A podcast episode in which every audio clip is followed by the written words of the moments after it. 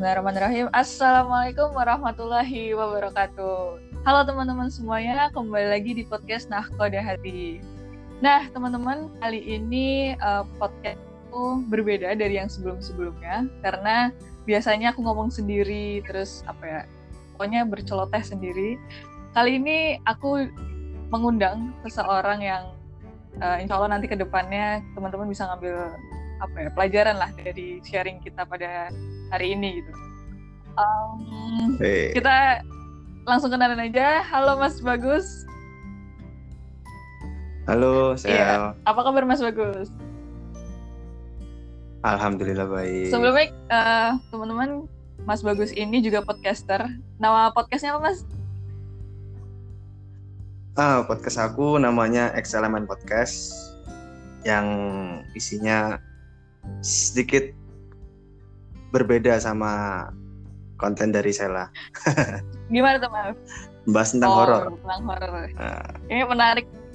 Iya. Jadi buat teman-teman yang uh, tertarik juga nih hal-hal horor gitu kan biasanya kan uh, ada yang excited gitu. Nah itu bisa nantilah mampir-mampir ke podcastnya Mas Bagus. Uh, tapi nih kita hubungan kita nih biar biar teman-teman tahu nih Mas Bagus itu siapa gitu kan? Uh, aku uh, kakaknya temannya Sela waktu SMA. Yeah. Ya, singkat ceritanya seperti itu. Oke okay, Mas, uh, lagi kuliah di mana? Uh, terus semester berapa nih Mas? Udah, jangan tanya semester deh. Kayak... Jangan ya, berarti lagi kuliah di mana nih? Nah, kalau aku lagi kuliah di salah satu universitas negeri baru negeri di Surabaya, nah, yaitu yeah. UPN, UPN Veteran. Jurusan ilmu UPN. komunikasi. Jurusan ilmu komunikasi, ya. Dulu saya pengen masuk situ mas, sayangnya ya bukan rezekinya lah. ya, lebih baik. Iya. Oke teman-teman, um, jadi teman-teman uh, kenapa saya mau mengundang Mas Bagus pada podcast hari ini karena uh, ada yang menarik dari cerita Mas Bagus gitu ya. Yaitu tentang dunia musik. Jadi Mas Bagus ini adalah bisa dibilang musisi nggak Mas? Bisa ya? Bisa lah ya. Iya. Iya Mas Mas Bagus ini musisi yang uh, canggih lah. Dan emang genrenya rock rock ya Mas ya genrenya. Dan iya dan Sela sangat sangat akhirnya dengan genre itu karena uh, berkumpul dengan Nana dan Nana itu adiknya Mas Bagus dan Mas Bagus dan keluarganya lah. Jadi uh, akhirnya familiar di di telinga Sela gitu. Nah tapi yang menarik adalah setiap orang itu kan punya ceritanya masing-masing ya Mas. Misalnya uh, kayak Mas Bagus ini gitu. Kuliahnya di ilmu komunikasi tapi memang uh, minatnya di musik. Mungkin Mas Bagus bisa ceritain ke kita semua kali Mas Bagus kenal dunia musik itu gimana Mas? Jadi gini, pertama kali aku kenal dengan dunia musik sewaktu aku kelas 4 SD. Waktu itu ada salah satu ekstrakurikuler di SD ku yaitu musik, ekskul musik ya di situ sebenarnya orang tua sudah mengarahkan ke drum. Jadi sebelum saya tahu adanya ekskul musik ya. Di rumah tuh sudah disupport sama orang tua untuk bermain drum. Jadi udah didukung. Kamu nanti anu ya kalau mau daftar ekstrakurikuler kamu main drum. Nah, sempat ayah itu ngajarin sedikit teknik lah. Seperti itu. Tapi kenyataannya berbeda. Sewaktu aku udah sampai ke studio studio sekolah. Dan itu kan ada tesnya nih. Tesnya itu mulai dari drum bass eh sorry drum gitar keyboard. Nah itu udah ada personelnya semua. Dan pada akhirnya aku nyoba ke vokal. Jadi drum nggak aku coba sama sekali. Karena ya itu tadi udah ada yang ngisi di posisi drum. Akhirnya aku nyoba vokal. Yang di mana sebenarnya suara aku ini fals. Beneran jam buat nyanyi aja fals. Tapi aku nyoba di situ. Aku nyoba. Akhirnya aku dites nyanyi. Waktu itu nyanyi lagu lagunya Dewa. Yang mana tuh? Lagunya Dewa. Ada tuh namanya Oh, lagi pencemburu. Nanti Tahu, kamu tahu. nah, lagi pencemburu.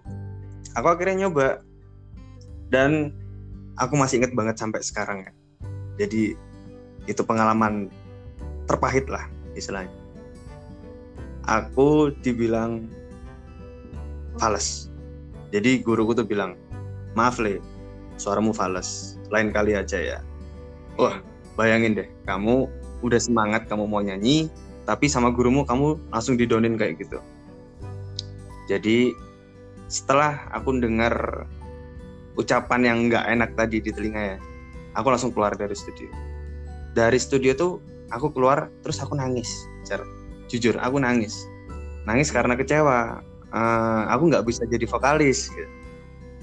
akhirnya guruku sempat manggil aku Le coba kamu ke sini oh ya akhirnya aku balik lagi ke studio. Kamu mau band-bandan? Mau pak. Kamu mau ngebas? Oh enggak mau pak. Loh kamu katanya mau band-bandan? Iya mau pak. Yaudah kamu ngebas aja. Loh, saya nggak bisa ngebas saya nggak nggak mau ngebas akhirnya saya disuruh dipaksa. Dipaksa untuk ngebas. Oke. Ah, kenapa bisa diambil jadi basis? Pada waktu itu. Lama sebelum ah, ada ekskul itu ya. Aku tahu ekskul itu masku mas pupu itu itu seorang basis. Salah satu basis legend di Surabaya pada zamannya. Ah, era-era 90-an lah. Jadi dia pernah ngajarin aku ngebas di rumahnya ya ala-ala lah ngebas-ngebas pokoknya asal Waktu bisa bunyi 4 SD ya kayak gitu Sel. masih kelas SD gitu itu masih kelas Waduh. 2 SD apa kelas 3 Oke, SD oke. gitu Ah, ah. jadi dia diajarin Hmm. asal-asal aja akhirnya itu aku inget di situ aku pernah diajarin sama Mas akhirnya aku coba aku coba kayak deng deng deng deng deng deng deng deng.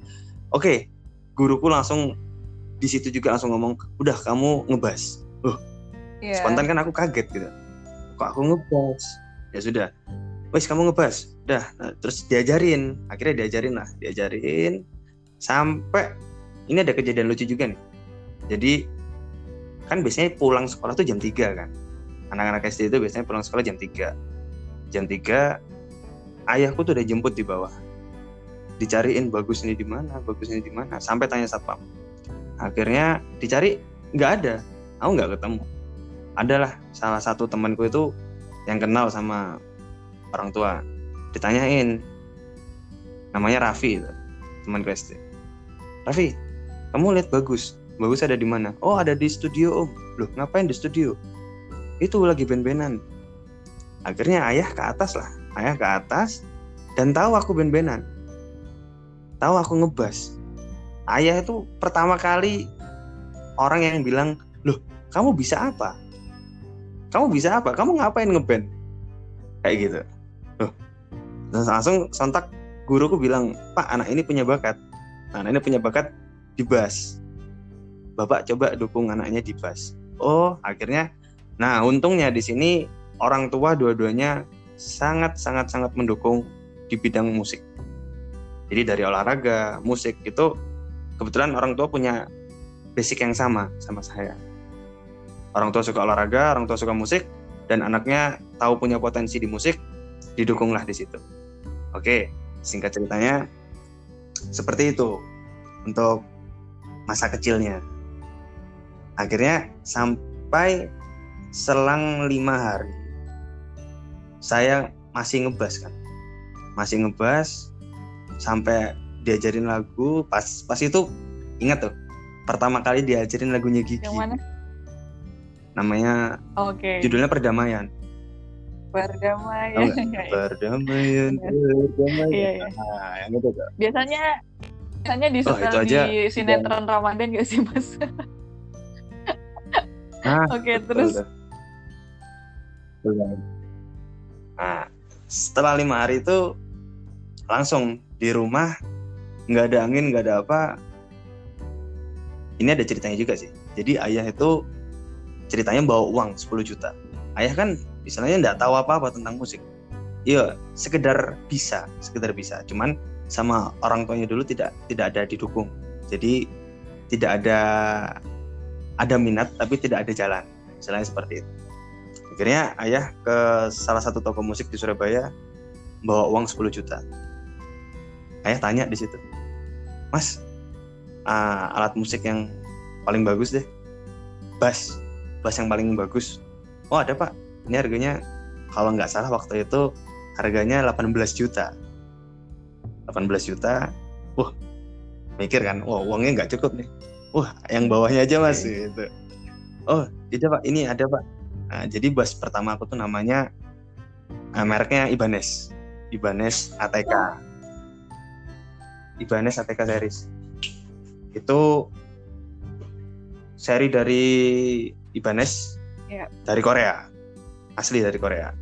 Nah, seperti itu. Akhirnya ya di situ. Akhirnya saya bisa tahu, oh ternyata bakat saya ada di bass. Dulu aja awal-awal nggak tahu suara bass di yeah. musik itu yang mana suara bass itu seperti apa bener-bener nggak tahu aku kayak istilahnya yeah. bass itu kayak nggak guna gitu dia seperti itu. apa ya? Tidak dominan ya mas ya dalam dalam satu mm -hmm. terus? Berarti um, setelah itu berarti sampai sekarang akhirnya uh, selalu dengan bass ya? Benar-benar fokus di bass ya? Ya. Benar-benar fokus di bass istilahnya perjalanan dari kelas 4 SD sampai 4 SD itu umur berapa ya?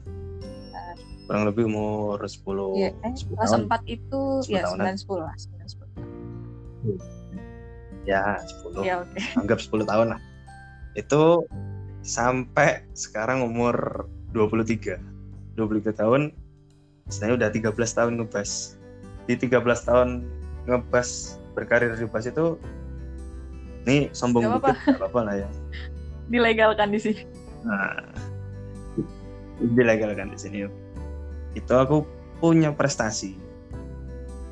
Tebak deh. The best bassku itu berapa kali? Kalau saya bisa nebak. Uh, aduh saya nggak bisa nebak berapanya karena salah tuh tahu Mas Bagus sama Nana itu udah berapa kali ikut ikut selalu ikut lomba dan selalu menang dan selalu juara satu. Kayaknya lebih dari puluhan deh ya jumlahnya. Ya nggak sih mas ya uh, kalau boleh jujur nih aku the best bus selama dari kelas 4 SD sampai sekarang itu total the best bus 59 luar biasa banget. Wow. Yang terakhir event yeah, iya. sebelum yeah. adanya corona nih event tahun 2019 itu salah satu event besar. Aku the best bass di Boyolali Rock Festival festivalnya ada di Boyolali di Jawa Tengah itu kelasnya se Asia Tenggara hmm, ya, ya kayaknya salah tahu deh waktu itu uh, pernah lihat postingan Nana juga nah. oke oke mantap dan uh, dan selain the best bass dan selalu juara juga ya mas ininya bandnya Alhamdulillah. Mantap. Mengikuti. Oke mas, um, itu tadi teman-teman perjalanan pertama kalinya ya, pertama kali mas bagus akhirnya um, nah, kenal kalinya. sampai sekarang masih berkarir di dunia musik gitu. Um, kemudian selama 13 tahun ini mas, apa sih yang mas bagus itu benar-benar merasa bahwa gue harus tetap bertahan nih di, di apa dengan dunia ini terutama berkarir sebagai basis gimana perjalanannya apa suka dukanya lah suka duka sebagai seorang musisi? Suka dukanya sebagai seorang musisi. Sebenarnya kalau boleh jujur saya tidak tidak berharap ya ke depan untuk menjadi seorang musisi. Jujur ini dari dari aku sendiri. Tidak tidak ada harapan untuk menjadi seorang musisi yang kayak gimana gimana saya yang terkenal atau gimana karena bagi aku musik itu adalah uh, hobi. Yang pertama hobi. Terus yang kedua penghilang stres ya. Sangat sangat sangat menjadikan uh, mood booster kita selagi kita ada masalah kita lagi ada wah pikiran yang jelimet di otak ya istilahnya. Itu kita dalam kita dengan bermusik tuh kita jadi fresh. Kita jadi uh, apa ya? Kita jadi sesuatu pribadi baru yang lagi lah. Hmm, baru lagi gitu. sehat gitu. Uh -uh. dan bisa dibilang sehat karena orang yang bisa bermusik itu salah satu orang yang Iya, sehat. iya. bener iya benar. Karena apa ya? Otaknya otaknya otaknya main terus eh, fisiknya juga main. Terus kan kalau Nah, Sela juga sebenarnya ya untuk teman-teman yang eh, belum tahu mungkin Mas Bagus juga nggak tahu ya. Sela tuh dulu anak band mas. Oh tahu? Oh, Ya. tahu dong. Ya jadi di SMA kan dan ya? emang dari kecil itu Iya. emang apa sempat dikenalkan dengan dunia musik. Jadi waktu masih kecil itu uh, saya di lesin nyanyi mas. Di Purwacaraka pasti teman-teman tahu lah itu apa les-lesan musik terkenal. Kemudian Iya, iya. uh, berhenti. Terus akhirnya pindah uh, apa ke keyboard. Uh, di keyboard itu dilesin di Yamaha Music School. Terus karena apa ya waktu itu? Oh pindah pindah ke kan saya dulu di Semarang terus pindah ke Surabaya akhirnya berhenti juga. Terus waktu di nah itulah gabung band dan dulu ada satu satu artis yang cewek itu kalau main gitar tuh kayak aduh kelihatan keren banget gitu. Akhirnya aduh keinginan pengen pengen main pengen main gitar dan akhirnya gabung lah tuh di ekskul musik juga di gitar dan akhirnya ngeband di situ. Tapi uh, setelah sekarang udah kayaknya kayaknya musik juga uh, masih susah sih untuk untuk untuk konsisten gitu di musik. Terus apa ya? Hmm, saya tuh di keluarga yang memang suka musik mas. Jadi mama sama papa tuh suka penikmat penikmat penikmat ya. Lebih ke penikmat. Tapi genrenya memang genre yang apa ya genre orang tua gitu gimana sih mas? Kayak yang wah masih uh, uh, old, Iya, old song old- song gitu. gitu lah yang ballad ballad gitu. Nah. jadi berarti saya juga yang berarti Iya, saya juga suka iya. yang oldies oldies gitu? Aku beda kayaknya aku aku merasa aku tuh tidak pada zamannya gitu. Eh, sampai sampai sekarang yang aku suka itu biasanya dengerin eh, karena memang seringnya di setelan itu ya paling MLTR atau Air Supply terus yang paling saya suka sih Westlife sih tapi memang Westlife kan Iya. bukan zaman orang tua tapi bukan zamanku juga sebenarnya cuman nggak tahu kenapa suka aja sama lagunya Westlife nah kenapa kalau Indonesia kenapa apa.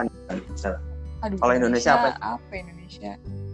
Ya Indonesia asal eh, paling yang nggak ada sih mas. Indonesia lagunya rata-rata hampir sama gak sih? Paling pop pop biasa Nah, lah. tapi kan yang oldies oldies kan Ah, juga banyak enak-enak ah, nah Ada sih rock. Rock tuh saya suka tapi cuman satu. Cuman lag, eh, cuman Niki Astria. Aduh, jadul banget gak sih? Aduh ya Allah. Iya tapi zamannya Nika Iya. Ardila juga itu. Saya suka Niki Astria. Rock tapi dapet lah. Oh sama ada sih, mas. Anggun. Saya tuh suka Hmm. Yuk. Anggun si Sasmi. Mantep. Tuh. Yoi. Vokalis legend. mantep.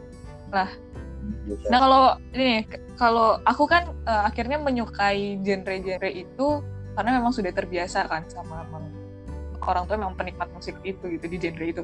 Mas Bagus kenapa akhirnya memilih rock sebagai eh, genre yang Mas Bagus suka?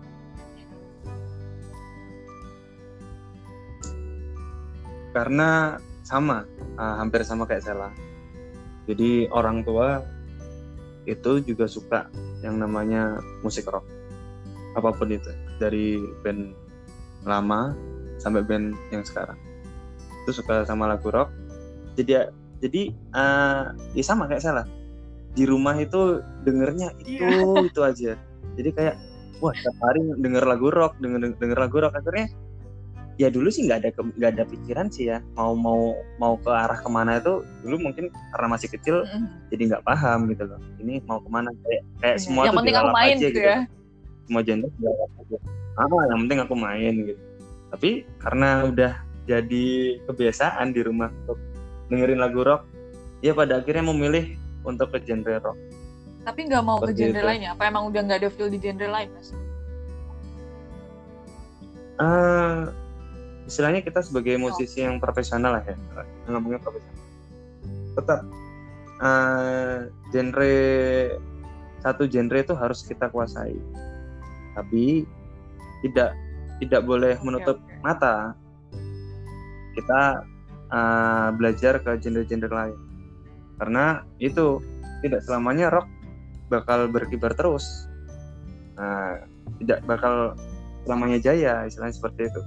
Kayak kayak zaman kayak zaman sekarang kan malah yeah. apa dangdut ya? Dangdut terus koplo-koplo gitu itu malah malah balik lagi zamannya. Dan rock malah sudah yeah. tenggelam lah istilahnya. Nah kayak gitu. Jadi kita sebagai musisi profesional harus tetap update dalam dalam lagu ya. Jadi kita harus selalu up to date ngikutin perkembangan zaman. Oke. Okay. kayak gitu. Oh ini menarik nih. Tadi uh, Mas Bagus sempat ngomongin bahwa sebagai musisi memang harus profesional gitu ya dalam menentukan at least satu genre yang memang dikuasai gitu. Dan berarti kan ini ada korelasinya dengan personal branding ya Mas ya? Nah itu menurut menurut Mas Bagus oh, kan Mas Bagus sendiri itu uh, uh, bermusik itu memang karena hobi kan uh, karena memang non formal lah mempelajari. Kan memang ada ya sekolah formal untuk musik tapi Mas Bagus memilih untuk uh, sekolah formal ilmu komunikasi gitu. Nah ini kan uh, sebenarnya yeah. tidak terlalu jauh ya karena memang ilmu komunikasi itu berhubungan sama broadcasting ya Mas? Ya tapi kan yeah, tetap berbeda lah arahnya tuh tetap berbeda jalurnya. Nah ini bagaimana Mas Bagus dalam menyikapi ini gitu sebagai musisi tapi juga mahasiswa ilmu komunikasi di mana apa ya prospek kerjanya tuh emang lebih ke broadcasting atau jurnalistik gitu kan. Tapi sedangkan musisi ini berbeda gitu. Mas Bagus menentukannya itu seperti apa? Hmm. Ya itu tadi yang aku bilang awal. Sebenarnya dalam bermusik musik tidak aku jadikan sebagai patokan aku harus bekerja di dunia permusikan di industri permusikan. Tidak aku tetap memilih untuk uh, istilahnya berkarya dalam bidangku. Kayak gitu. Contoh kayak aku komunika ilmu komunikasi ya. Ya aku bergerak di bidang podcast seperti itu. Itu kan korelasinya sama perkuliahan kan sama gitu. Ada ada korelasinya. Nah tapi untuk ke depan aku juga tidak menutup kemungkinan aku bisa buka les-lesan aku bisa buka sekolah musik. Nah kan tetap tetap ada istilahnya ada unsur yeah. musiknya di sini. Tapi juga tidak tidak itu tadi tidak aku jadikan uh, uh, istilahnya pekerjaan utamaku lah. Karena ya kalau boleh jujur kita itu tadi kalau kita terlalu terlalu istilahnya idealis sama pemikiran kita di musik ya kayak contoh ya kita cuma belajar rock ya udah rock aja kayak gitu. Kita nggak mau mempelajari yang lain. Ya udah kita bakal mati kutu di situ. Yeah, yeah. kita bakal nggak nggak bisa apa-apa nanti. Nah, berarti gitu. apa nih? Oke okay, berarti musik musik hanya sebagai hmm. hobi lah ya? Hobi. Ya. Betul Nah ini uh, menurut Mas Bagus mungkin untuk kita kita nih atau untuk Mas Bagus lah yang sudah sudah tahu uh, apa hobinya terus uh, dan udah merasa apa ya expert lah di bidangnya. Terus juga di kuliahnya juga uh, sudah ada ada ketertarikan kan di, di bidang ilmu komunikasi itu. Tapi ada beberapa dari teman-teman mungkin banyak lah ya. Saya pun juga dulu sempat mengalami bahwa aku di kuliah juga uh, eh, gak merasa nyaman nyaman dalam artian apa ya tidak terlalu tertarik gitu ya. Terus masih belum menemukan nih apa yang aku suka gitu bidangnya. Nah Mas Bagus gimana tanggapan Mas Bagus gitu? Mungkin bisa ya menginspirasi yang lain lah. Kayak gini sih. Kita sebenarnya uh, hidup di Indonesia ini serba salah ya. Kenapa serba salah? Karena di Indonesia sendiri uh, istilahnya pendidikannya itu tidak tidak spesifik. Jadi dipukul rata semuanya. Ya sebagai contoh kita sekolah dari SD SMP SMA kita dijali sama pelajaran-pelajaran yang seperti kimia terus kayak sejarah. Nah itu kan istilahnya uh, apa ya? Istilahnya guru pun ya. Aku ngomong guru pun tuh misalnya kayak contoh guru bahasa Inggris tapi disuruh matematika. Itu belum tentu ya, bisa loh. benar. Hmm. ya kan? Terus kayak eh sebaliknya lah guru sejarah terus disuruh musik. Belum tentu. Nah karena itu sendiri di Indonesia dukung tidak didukung program yang dia uh, apa ya? Sebenarnya mendukung program anak ada bakatnya di mana? Semua disamaratakan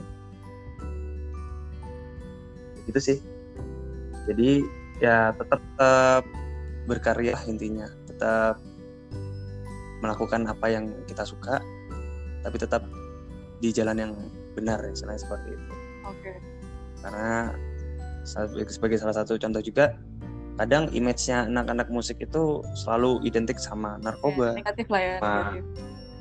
Nah, negatif lah intinya kayak gitu. Tapi ya dari sini aku bisa membuktikan gitu loh. Aku bisa berkarya. Aku bisa bisa memiliki suatu karya. Aku bisa memiliki suatu prestasi gitu. Jadi istilahnya image-image jelek di masyarakat itu udah terhapus lah seperti itu. Waduh, mantap ini sebagai apa ya?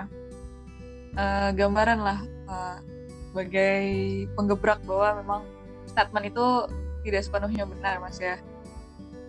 Nah, betul. Oke mas, uh, itu kan bagi bagi kita kita yang mungkin uh, ada support gitu ya, karena memang lingkungan itu kan sangat dominan dalam keberhasilan kita kan mas, terutama pada support dari keluarga, dari pertemanan gitu ya. Yang gimana saat ada dari teman-teman yang mungkin aku nih suka nih di musik nih misal tapi ternyata nggak disupport sama keluarga atau ya biasanya yang paling dominan kan keluarga ya tapi nggak disupport sama keluarga yeah. itu gimana mas? Uh, kalau aku kalau aku pribadi ya aku bisa ngomong itu karena apa? Sebagai salah satu contoh ini ada ada contoh nih teman aku sendiri. Dia istilahnya di bakat musik itu ada dan bisa aku bilang dia pintar pintar dalam bermusik. Tapi yaitu di faktor keluarganya tidak ada dukungan. Jadinya dia tidak bisa uh, explore terlalu jauh tentang musik. Okay. jadi uh, semua faktor itu semua faktor pendukung itu itu perlu sangat sangat sangat perlu. Jadi kita tidak bisa bergerak karena uh, kita sendiri sebenarnya. Faktor pendukung itu ada. Sebenarnya bisa bergerak nah, dengan dengan kemauan kita sendiri. Kita ada kemauan kita ada jalan istilah tapi faktor pendukung itu juga sangat-sangat diperlukan. Terutama ini kita ngomong di musik lah ya. Yeah. kayak gitu. Berarti ini ya kita kalau misalnya emang udah ada kemauan dan merasa bahwa yang kita sukai dan akan kita lakukan itu baik berarti kita harus lebih berusaha lebih lagi untuk meyakinkan orang tua kali ya supaya uh, yeah. bahwa apa yang aku akan lakukan ini tuh insya Allah bakal baik kok gitu. Harus meyakinkan lah lebih ke situ ya mas ya betul karena ya itu tadi kadang orang tua sendiri juga berpikir wah anakku bakal jadi seorang musisi ini mau jadi apa mau ngamen misalnya masa depannya gitu ya. masih kacau ya masih masih, masih ngawang masa ya. depannya ya. masih masih ambigu iya, gitu iya, iya. masih nggak jelas karena nggak ada titel lah ya kan berbeda dengan mm -hmm, bahkan nggak ada titel iya oke oke itu tadi sebagai uh, sebagai istilahnya jalan keluarnya jangan jadikan musik ini sebagai patokan mata pencarianmu. Ya. nantinya kayak gitu. Tapi jadikan selinganmu. Jadikan selingan pekerjaanmu. Jadi kamu punya satu pekerjaan tetap tapi kamu bisa bermusik. Kamu bisa punya karya yang itu ke depannya bisa menghasilkan untuk dirimu sendiri. Nah kayak gitu. Oke mantap. Kan uh, jauh akan jauh lebih bagus saat kita udah bertitel uh, secara formal terus kita juga punya karya yang bisa uh, bermanfaat dan bisa dinikmatin orang banyak gitu kan ya. Bahkan bisa di bisa dihargai ya. oleh oleh masyarakat kayak gitu. Ya karena ya sudah sudah terbukti ya mas banyak sekali musisi-musisi yang saat uh, sudah waktunya untuk dipanggil sama Tuhan maksudnya sudah meninggal dunia tapi karya mereka masih melegenda gitu kan kayak Krisya terus yang barusan aja uh, kayak Glenn Fredly terus uh, Didi Kempot itu kan uh, mereka Betul. punya karya yang akan selalu terkenang gitu ya di di, di hati penggemarnya gitu. Jadi uh, bahwa musik nggak selamanya buruk ya mas? Betul. Tapi ada juga ini sebagai salah satu salah satu pelajaran juga ya. Mm-hmm. Kita misalnya di musik sudah berkarya, kita sudah mencapai level level tertinggi lah istilahnya. Kita sudah menjadi seorang artis. Tapi kan roda berputar.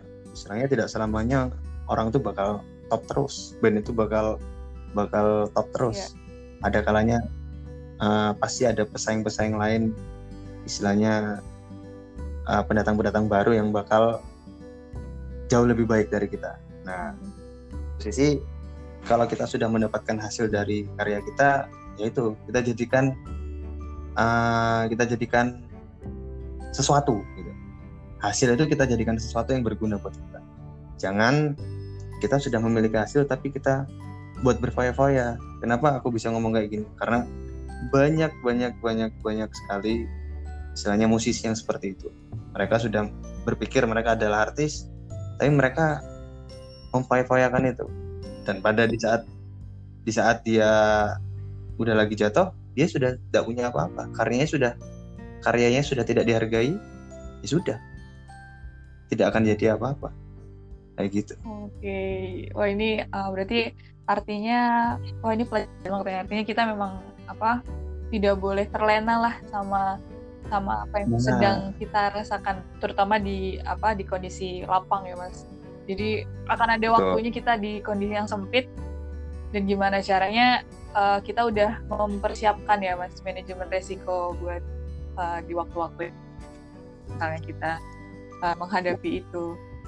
Nah hmm, mas bagus uh, karena apa namanya mas bagus kan udah melewati banyak uh, lika-liku lah berjalan dalam perjalanan bermusik. Um, pasti ada yang selalu memotivasi Mas Bagus gitu untuk gue harus bertahan apa di, di, di bidang ini gitu. Siapa sih yang yang menjadi role model Mas Bagus gitu atau siapa yang menginspirasi Mas Bagus? Untuk role modelku sendiri uh, ayah. Oh. Karena seorang ayah bagi aku uh, apa ya segalanya dia yang memotivasi aku di musik. Dia yang memotivasi Nana juga untuk bermusik. Ya. dia selalu mendukung di posisi apa pun dia selalu support. Nah dari situ dan ada satu cerita dari ayahku sendiri. Dia dulu ingin bermusik. Sangat ingin bermusik. Tapi kata yang dulu dulu zaman dulu tuh ada. Ntar kamu coba deh tanya ke orang tua hanya ke orang tua gitar Osmond. Namanya ada uh, ada namanya gitar Osmond. Itu gitar zaman dulu lah zaman bahula banget. Yeah. gitar itu dulu kalau nggak salah ayahku bilang harga 400 ribuan. Itu udah dapat gitar. Tuh. jadi ayahku waktu itu minta gitar minta dibelikan gitar. Tapi kata Eyang ya kata Eyang bapaknya ayah itu dia bilang nggak apa-apa. Kamu aku belikan gitar. Tapi kamu nggak usah sekolah kamu ngamen. Oh, gitu. mau jadi apa kamu? Mau kamu mau gitaran tuh mau jadi apa? Nah yeah, yeah. apalagi kena kena istilahnya prinsip-prinsip orang lama yeah. ya orang-orang tua. Kekeh lah mereka tuh, tuh lebih lebih. Kekeh. Nah mereka punya punya pendidikan yang kekeh. Kalau bahkan orang-orang dulu tuh punya stigma ke musisi itu udah jelek lah. Yeah itu tadi mau mau jadi apa kamu ke depan? Seperti itu. Nah dari situ ayah aku bilang misalnya ayah dulu tidak bisa mendapatkan apa yang kamu dapatkan sekarang. Jadi ini istilahnya pelampiasanku. Pelampiasannya ayah ayah lampiaskan ke kamu dengan cara ayah mensupport kamu. Wah seperti itu. Itu yang membuat istilahnya role modelku yang wah ini sosok yang benar-benar menginspirasi benar-benar hebat benar-benar mendukung aku dalam bermusik. Seperti itu. Ya berarti uh, ada juga perasaan itu yang memotivasi Mas Bagus supaya uh, ya. gue nggak boleh mengecewakan uh, ayah. Ya mengecewakan ayah karena ini yang dia juga mau. Jadi kita juga akhirnya menjadi berusaha menjadi yang terbaik gitu ya Mas ya? Betul. Dan kebetulan dulu ayah juga maunya jadi basis gitu. oh berarti jadi seorang basis gitu. Iya yeah. aneh anehnya dari situ. Oh, okay. jadi dulu dibelikan drum disuruh jadi drummer aku mintanya vokal. Aku pada yeah. akhirnya aku jadi basis gitu loh. Yeah, lucu gitu loh. Dan ternyata ayahku sendiri emang dulunya pengen jadi seorang basis gitu. Nah, jadi ah ya sudah lah berarti apa yang kita inginkan itu mungkin akan terkabul walaupun mungkin kita nggak tahu kapan ya nggak tahu kapan nggak tahu akhirnya sama siapa walaupun itu dengan anak kita sendiri. Oh, oke ini menarik banget. semua itu rahasia ilahi oke mas bagus kita ini ternyata kerasa udah 36 menitan. Kayaknya lebih deh atau kurang? Pokoknya sekitar 30 36 50 iya udah, udah hampir setengah udah lebih dari setengah jam nih kita ngobrol nggak kerasa banget karena emang pembicaraan ini iya. seru banget ini. Um, oke okay, uh, eh, untuk terakhir nih Mas Bagus uh, dari Mas Bagus uh, ya, buat ke teman-teman semua yang lagi yang akan mendengarkan podcast ini mungkin ada pesan-pesan dari Mas Bagus terkait mungkin dengan dunia musik menyemangati mereka yang sedang berjuang di, di dunia uh, permusikan ini. Silakan Mas. Intinya pesan dari aku satu jangan pernah sombong. Kenapa?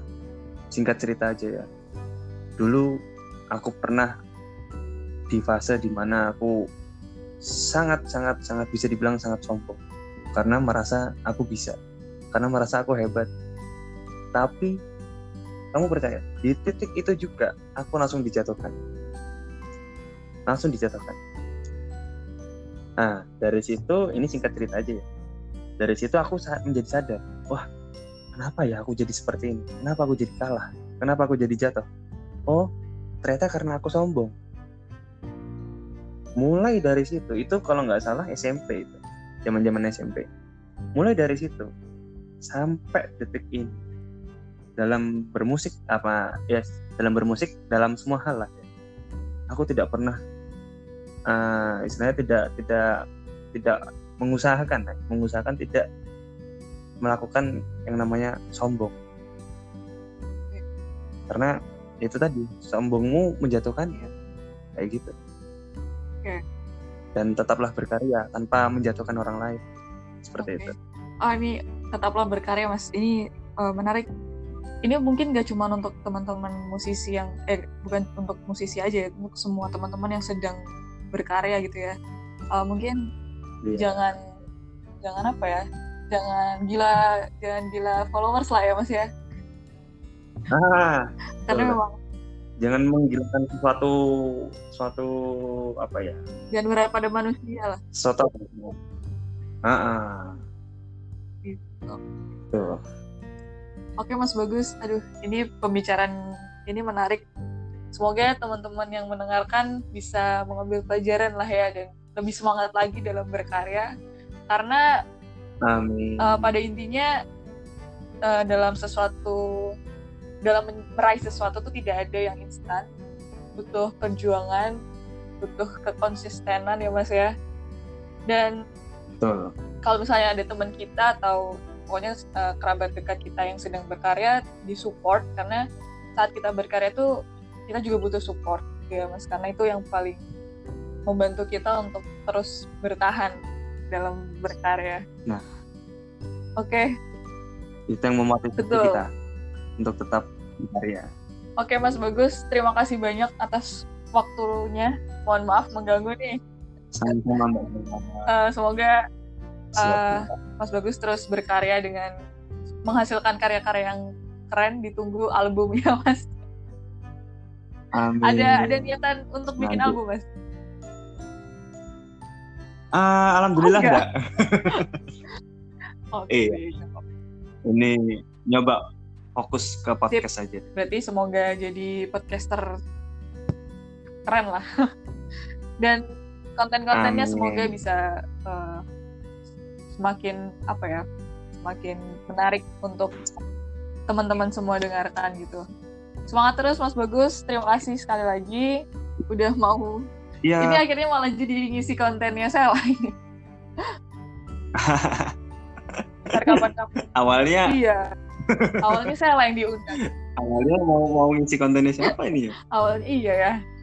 Ya nggak apa-apa nanti uh, Sela akan main-main ke podcastnya Mas Bagus deh. Siap siap, ditunggu. Siap. Terima kasih Mas Bagus sekali lagi. Terima kasih teman yang sudah mendengarkan. Oke, sana.